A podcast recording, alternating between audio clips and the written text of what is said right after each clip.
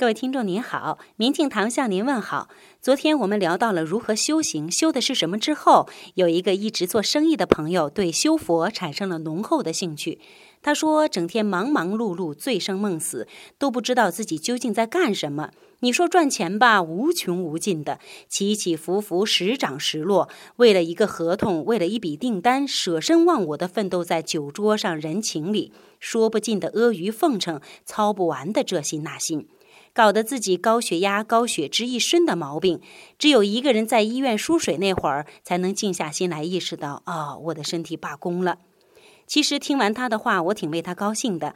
只要知道找寻自己想要的东西，任何时候都不算晚。那么究竟应该从何学起呢？